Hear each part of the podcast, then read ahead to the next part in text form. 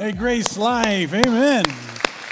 All right, let's welcome those first time guests with us today and welcome the first time guests with us online as well. Thank you. As you can see, I'm not Jimmy.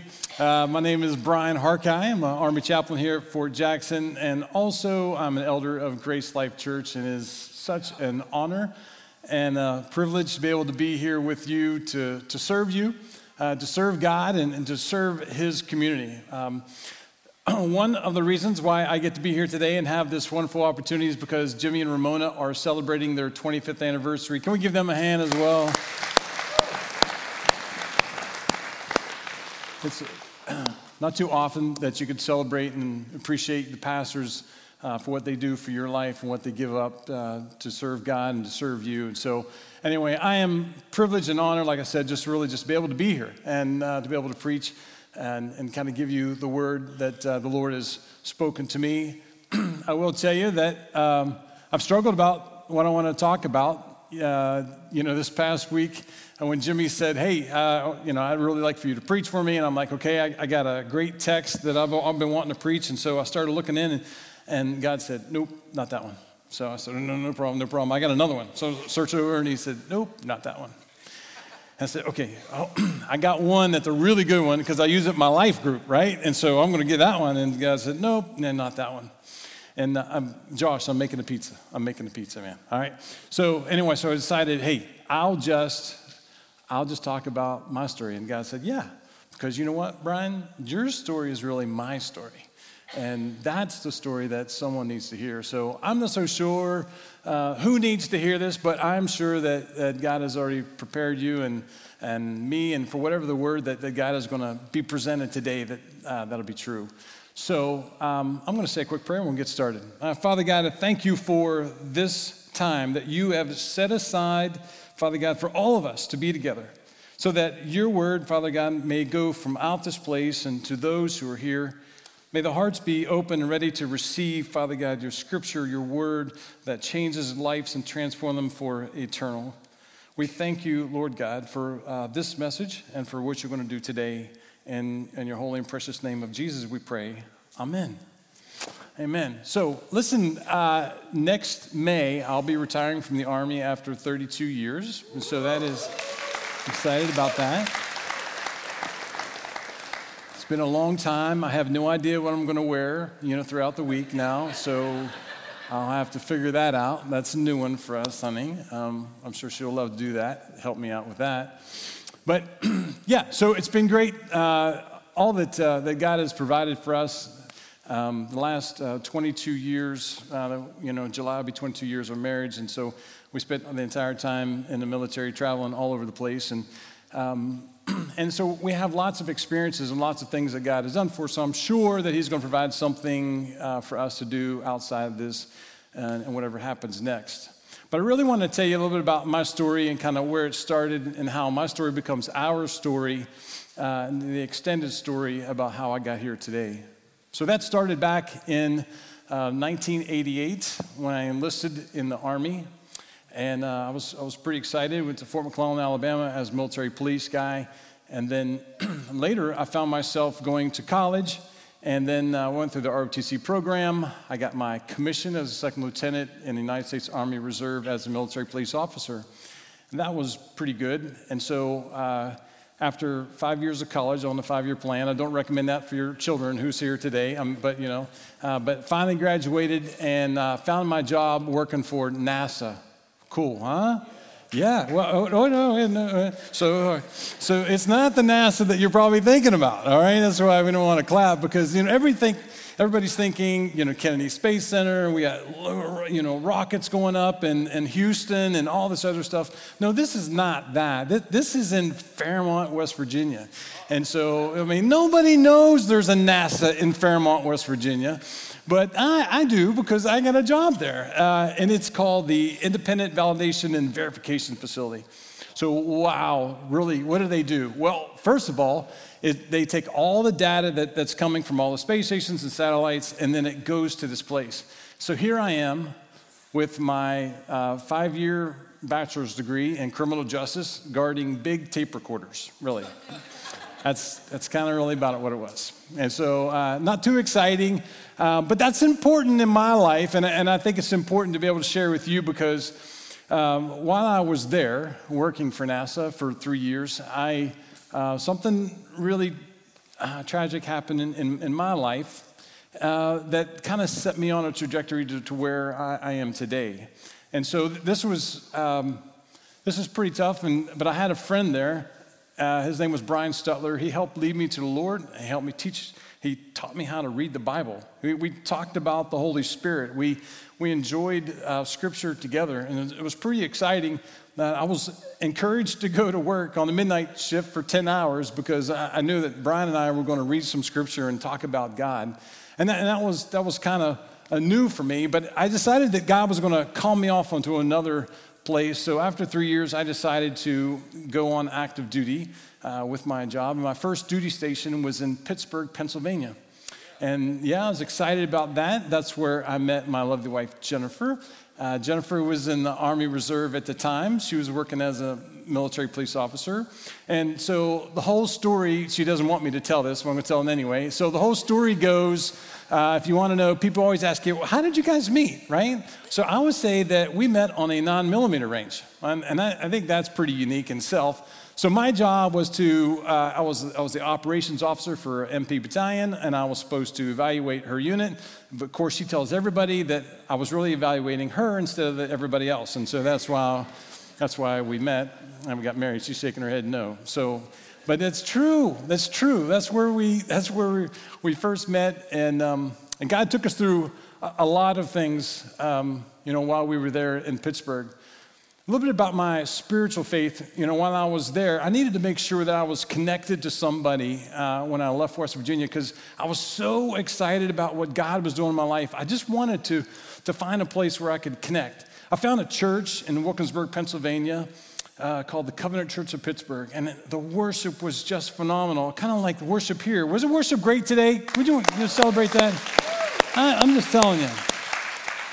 You know, when God moves in places like this, and He was moving in this church that I was at, and, and, and, I just felt myself like I wanted to be there almost every day. You know, have you ever been like, and you go to church and say, Is there an event going on today? And the doors were locked and closed. And like, No, Brian, you have to come back another day.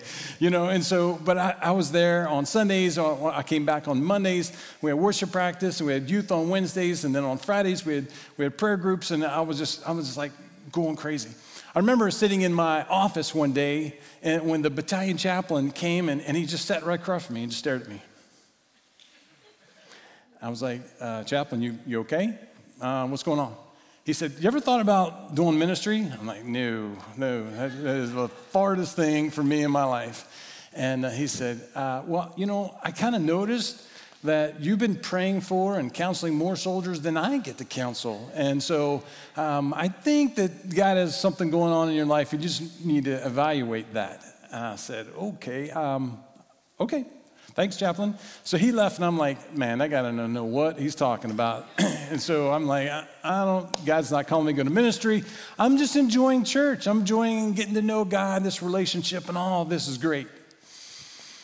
So, okay, so it happens about uh, six months later. I go to Jennifer, and um, and uh, as a matter of fact, we had just got engaged, and I, and I told her, I said, hey, I really think God was calling me maybe to do something more. So I'm going to check out the seminary because I, I got to go get a master's degree anyway. So why don't I just go do this? And she said, okay, if God's telling you to do that, that, that sounds great. And uh, so, all right, so we got the wedding plan. We're going through all this. I walk into the seminary and I have my uniform on, right? And I just kind of walk in like this and said, um, Is this where you get a degree? And they're like, oh, Thank you for coming. I'm like, What? What are you talking about? They said, No, we've been waiting for you. I said, For me? They said, Yeah, yeah, yeah. We, we want you. We, we've been praying for someone in the military to, to come in and, and really just to, to be a part of our school. I'm like, okay, that sounds kind of strange, but okay, I'll, I'll, I'll buy along. You know, what's going on? They said, no, no, no, seriously. Are you looking for an MDiv? I sure am. I get my master's in divinity. That sounds great.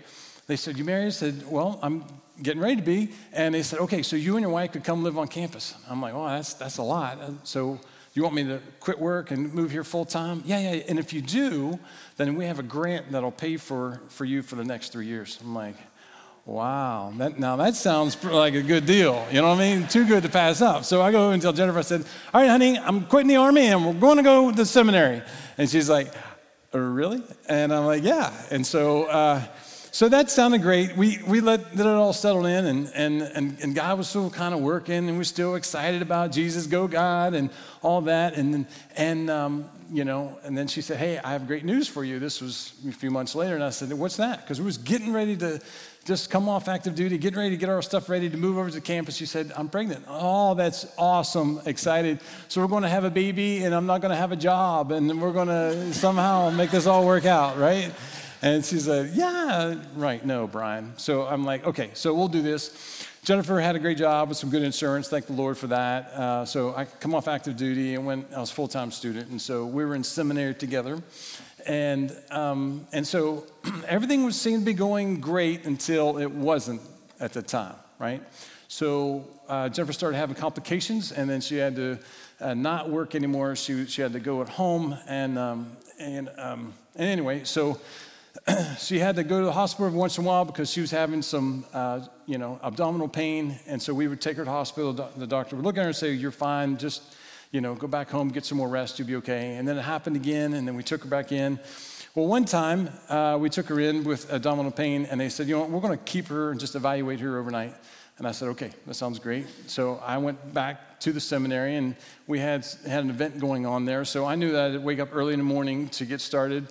So I, uh, I plugged in my phone. I don't know if you remember the flip phones, the old phones that we had. Well, they never really charged very good. So I decided I was being very brilliant here.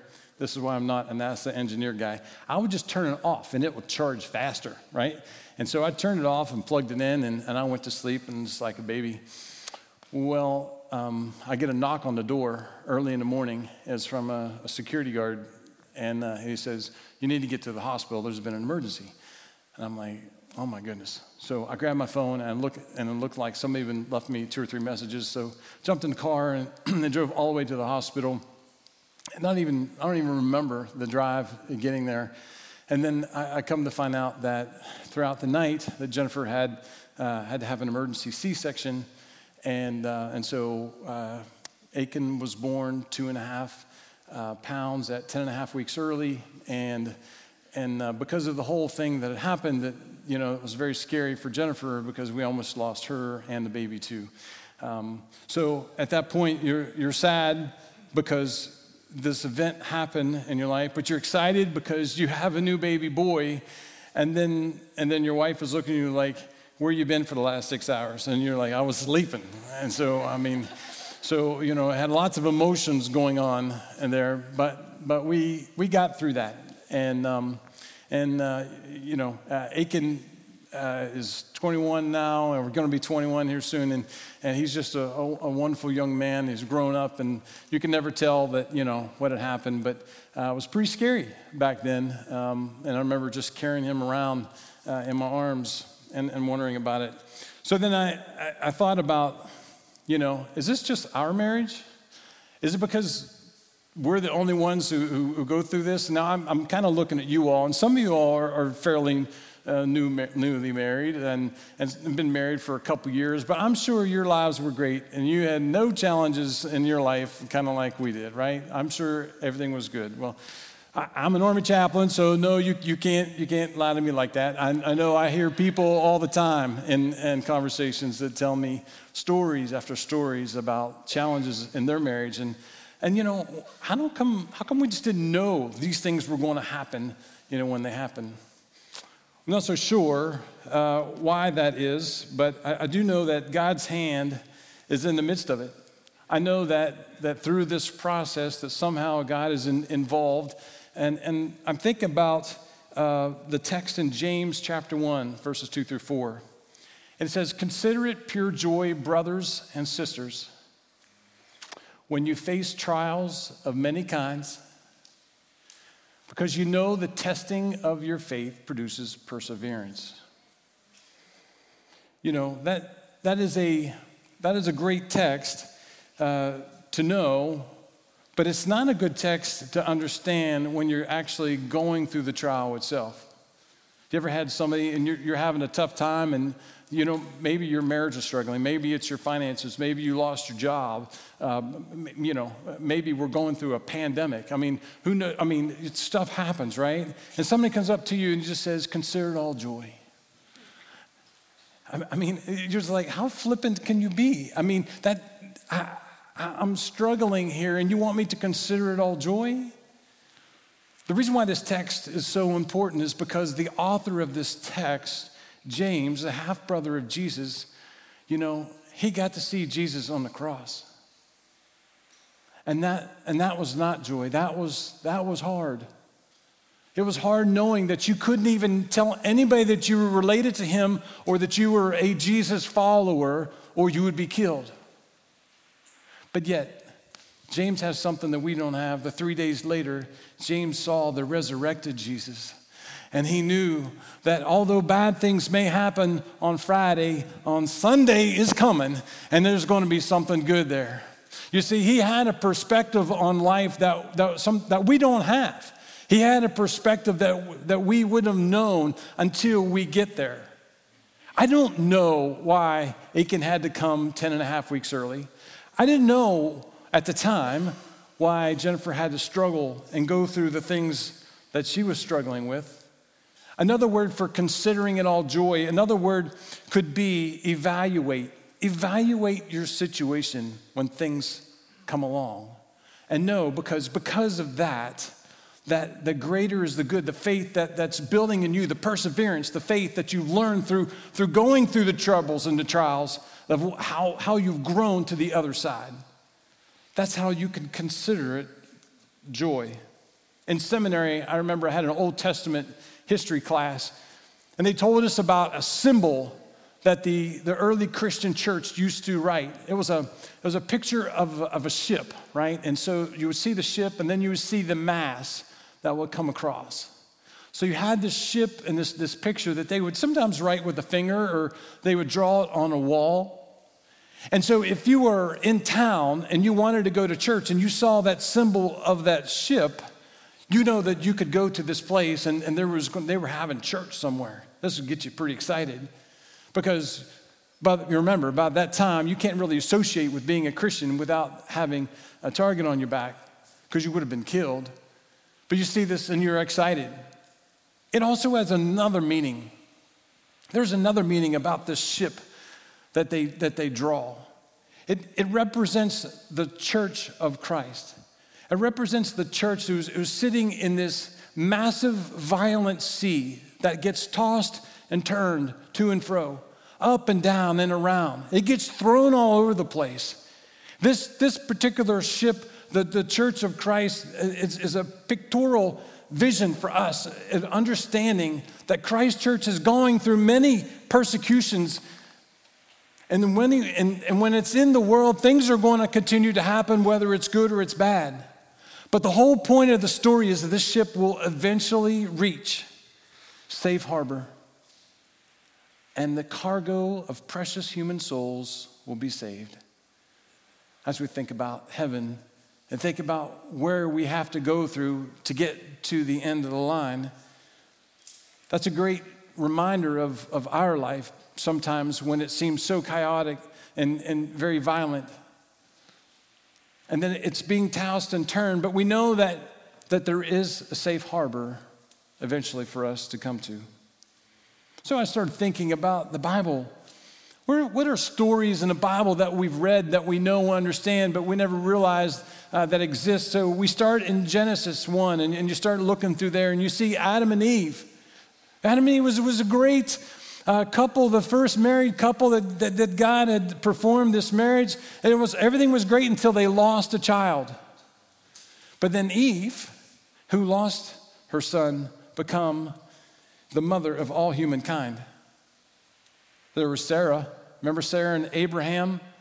And when, when God and the, and the three friends were, were telling Abraham that Sarah was going to have a baby back behind the tent, she starts laughing, like, Are you serious? And then at age 90, she has Isaac. Isaac had two boys, Jacob and Esau, and Jacob stole the birthright from his brother. But yet, Jacob was also the one who wrestled with the angel of God at the river of Jabbok.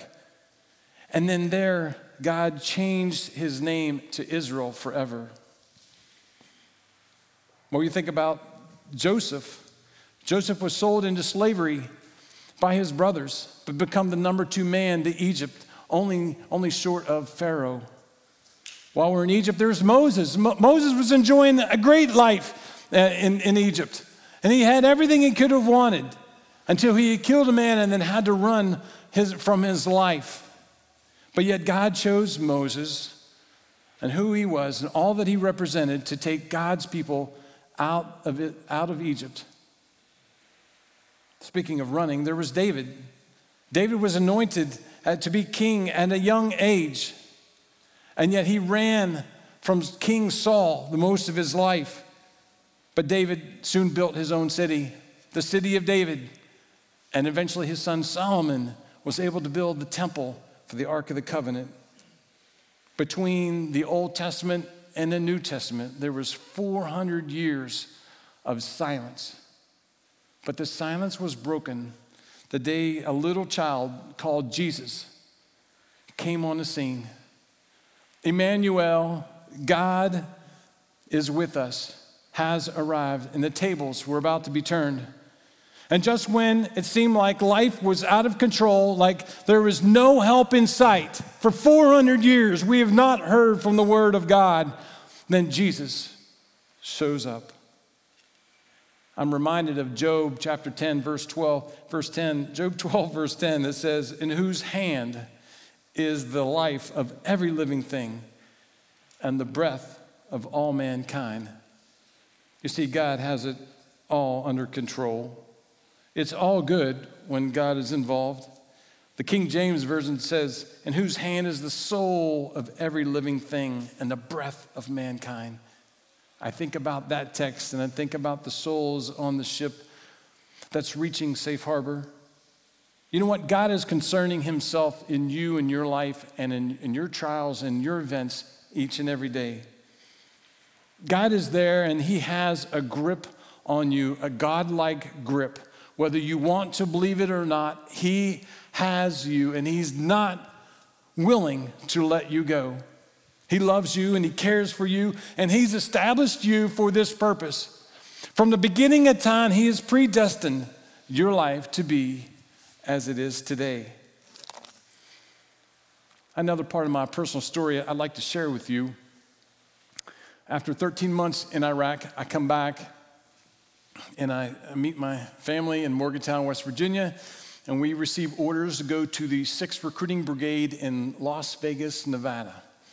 And so you imagine telling your wife you was going to Las Vegas for the army. I mean, she thought she thought I lost my mind, like the army was confused. And so I said, "Come on, honey, let's get everything packed up." So we did. The U-Haul goes out, and the truck goes out, and, and then we we we load uh, the three of us in the van, and and uh, we head across country on I-70. I remember the sights of seeing the snow on the on the mountains of Colorado and feeling the cool breeze air as we rolled down the windows. And then I remember in Utah coming down into Nevada near Las Vegas, and, and uh, Jennifer and, and Aiken was watching the, the temperature gauge in the van, and it said 86, 91, 99, 101. I mean, at this point, we're all going like, really? And it goes to 102. And I remember we, we stopped when we get down there uh, to get out and just to take a stretch and a, and a break. And uh, we open the doors, and the heat just hits us in our face. And Jennifer's like, Where have you taken me? You know, I only know of one place that's this hot, and I didn't think it was called Las Vegas. And so, so we said, No, honey, this is, this is where God has called us, right? This is our mission. Sometimes we get called to places and, and we have to go. We don't get to pick. Um, if, if we say that, that God is in control and the army or your company or whatever sends you somewhere, You got to believe and trust that God is already preparing the place for you. You got to believe and trust it. So we did. We said God is calling us to Las Vegas for a reason. We're not so sure, but everything was going to be great. Well, uh, as soon as uh, I got there, um, I, you know, the, the Army doesn't really wait for you to take time to do your thing. They're like, we, we got to get started. So come on, Brian, we, you're going to recruit through the whole West Coast. And, uh, and I went state after state after state traveling, trying to recruit chaplains for the Army. And so when I'm out enjoying my life and going from hotel to hotel and, and meeting all these wonderful people, going to all these seminaries, uh, Jennifer and Aiken, who's five at the time, were back at, at our house in, in Las Vegas in a foreign desert. So, in addition to that, I didn't realize that Jennifer was also in a spiritual desert in her life. And one of the elements I, I didn't, I left out to tell you the story is just prior to us leaving West Virginia, um, Jennifer had suffered a, a miscarriage.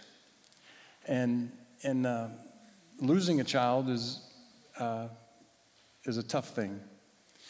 And it's not, um, it's not something that's normal that, that anyone can explain to you that, that you've gone through it. But we had church family who was there who come through and, and they prayed for us and talked to us. And, and I remember Jennifer just sitting there on the couch, just crying and crying. Our parents would come and, and they tried to console us. And we heard things from our parents about things that happened in their life that we did not even know. But they were able to share their story with us to help comfort us and guide us through that. And so, so by the time we left to go to Las Vegas, I felt like we were in a fairly good place.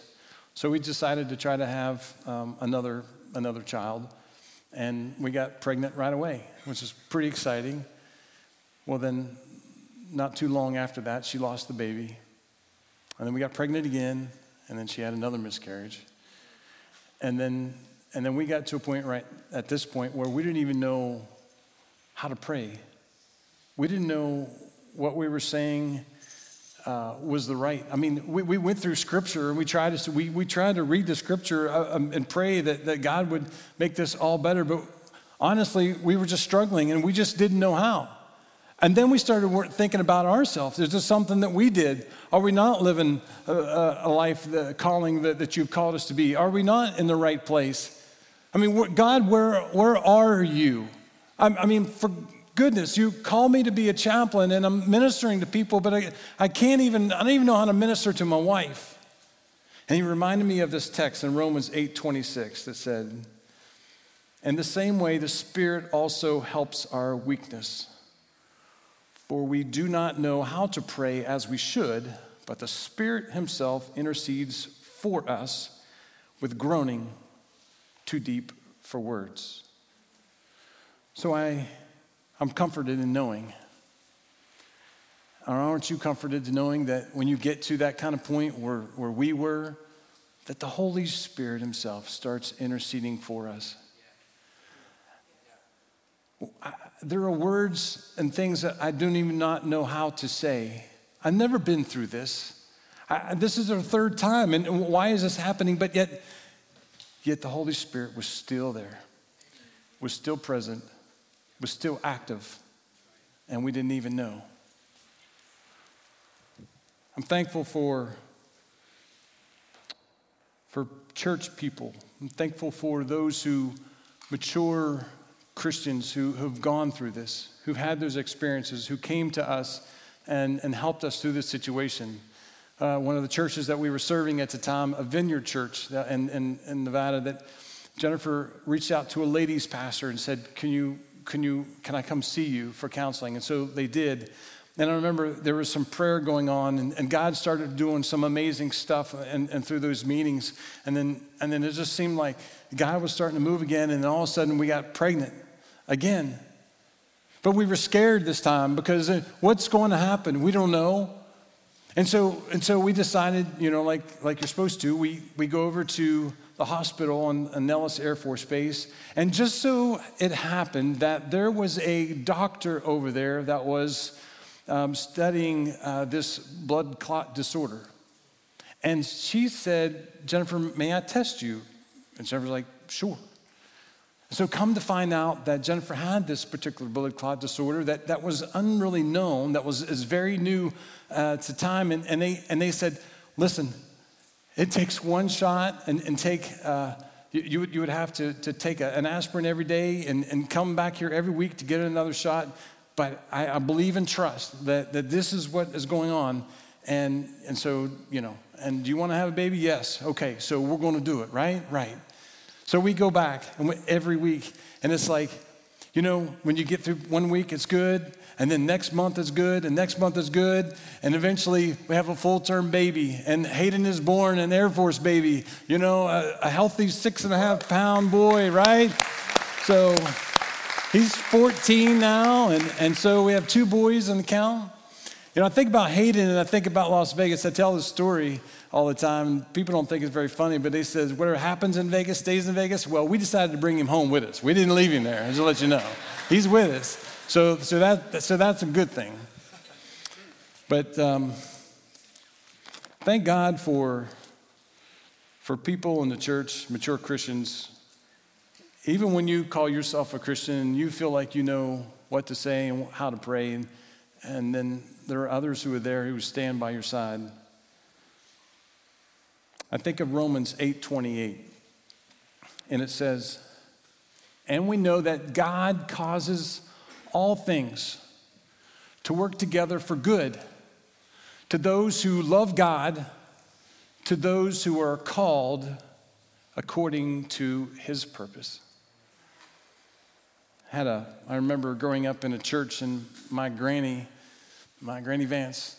Um, I'm sure you guys have, uh, have had somebody who would drag you to church on Wednesday nights when you never wanted to go.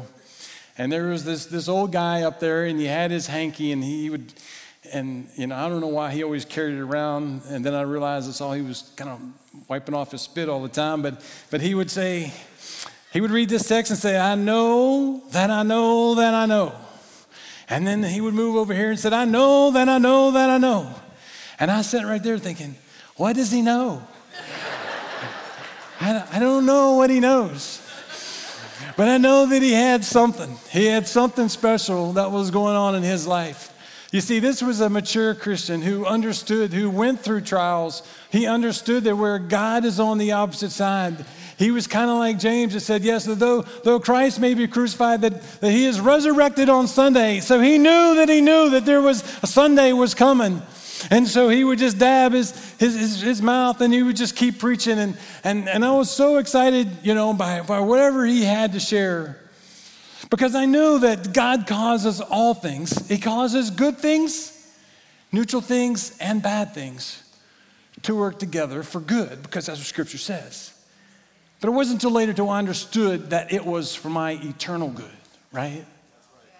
And so when I started evaluating what the text is, what James would say, consider it all pure joy, when I was evaluating why I would have to do that, is because I know that sometimes I have to go through bad things in order for God to change my life because the Brian that, that was born into the sinful world was not the same Brian that he is today. And thank God that God changed me from then until now. And I know that what God had did in me, I am more than a conqueror through Christ because of his word and what he has done through me. Because he first loved me that I may understand how to love others. Did I have to go through all that? Maybe. But I have a wonderful, beautiful family now, and I'm, I'm blessed that I have. There was something else that I left out, and I, I think it's important to share with you something, be a little bit vulnerable here with you, but the reason why NASA was so important for me was because of that event that happened in my life. Well, simply what that was is uh, I was married before, and my, uh, uh, my wife and I had our son Ramsey.